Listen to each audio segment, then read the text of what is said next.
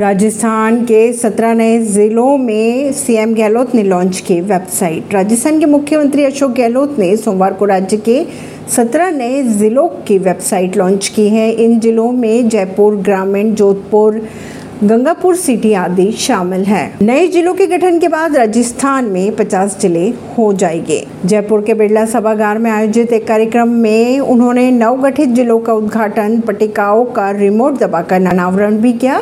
इससे पहले उन्होंने सभागार परिसर में एक यज्ञ में भी भाग लिया था। इस अवसर पर गहलोत ने नए जिलों के आधिकारिक वेबसाइट भी शुरू किए। इन वेबसाइटों में नए जिले के बारे में विवरण दिया गया है। परवीन सिंह, नई दिल्ली से।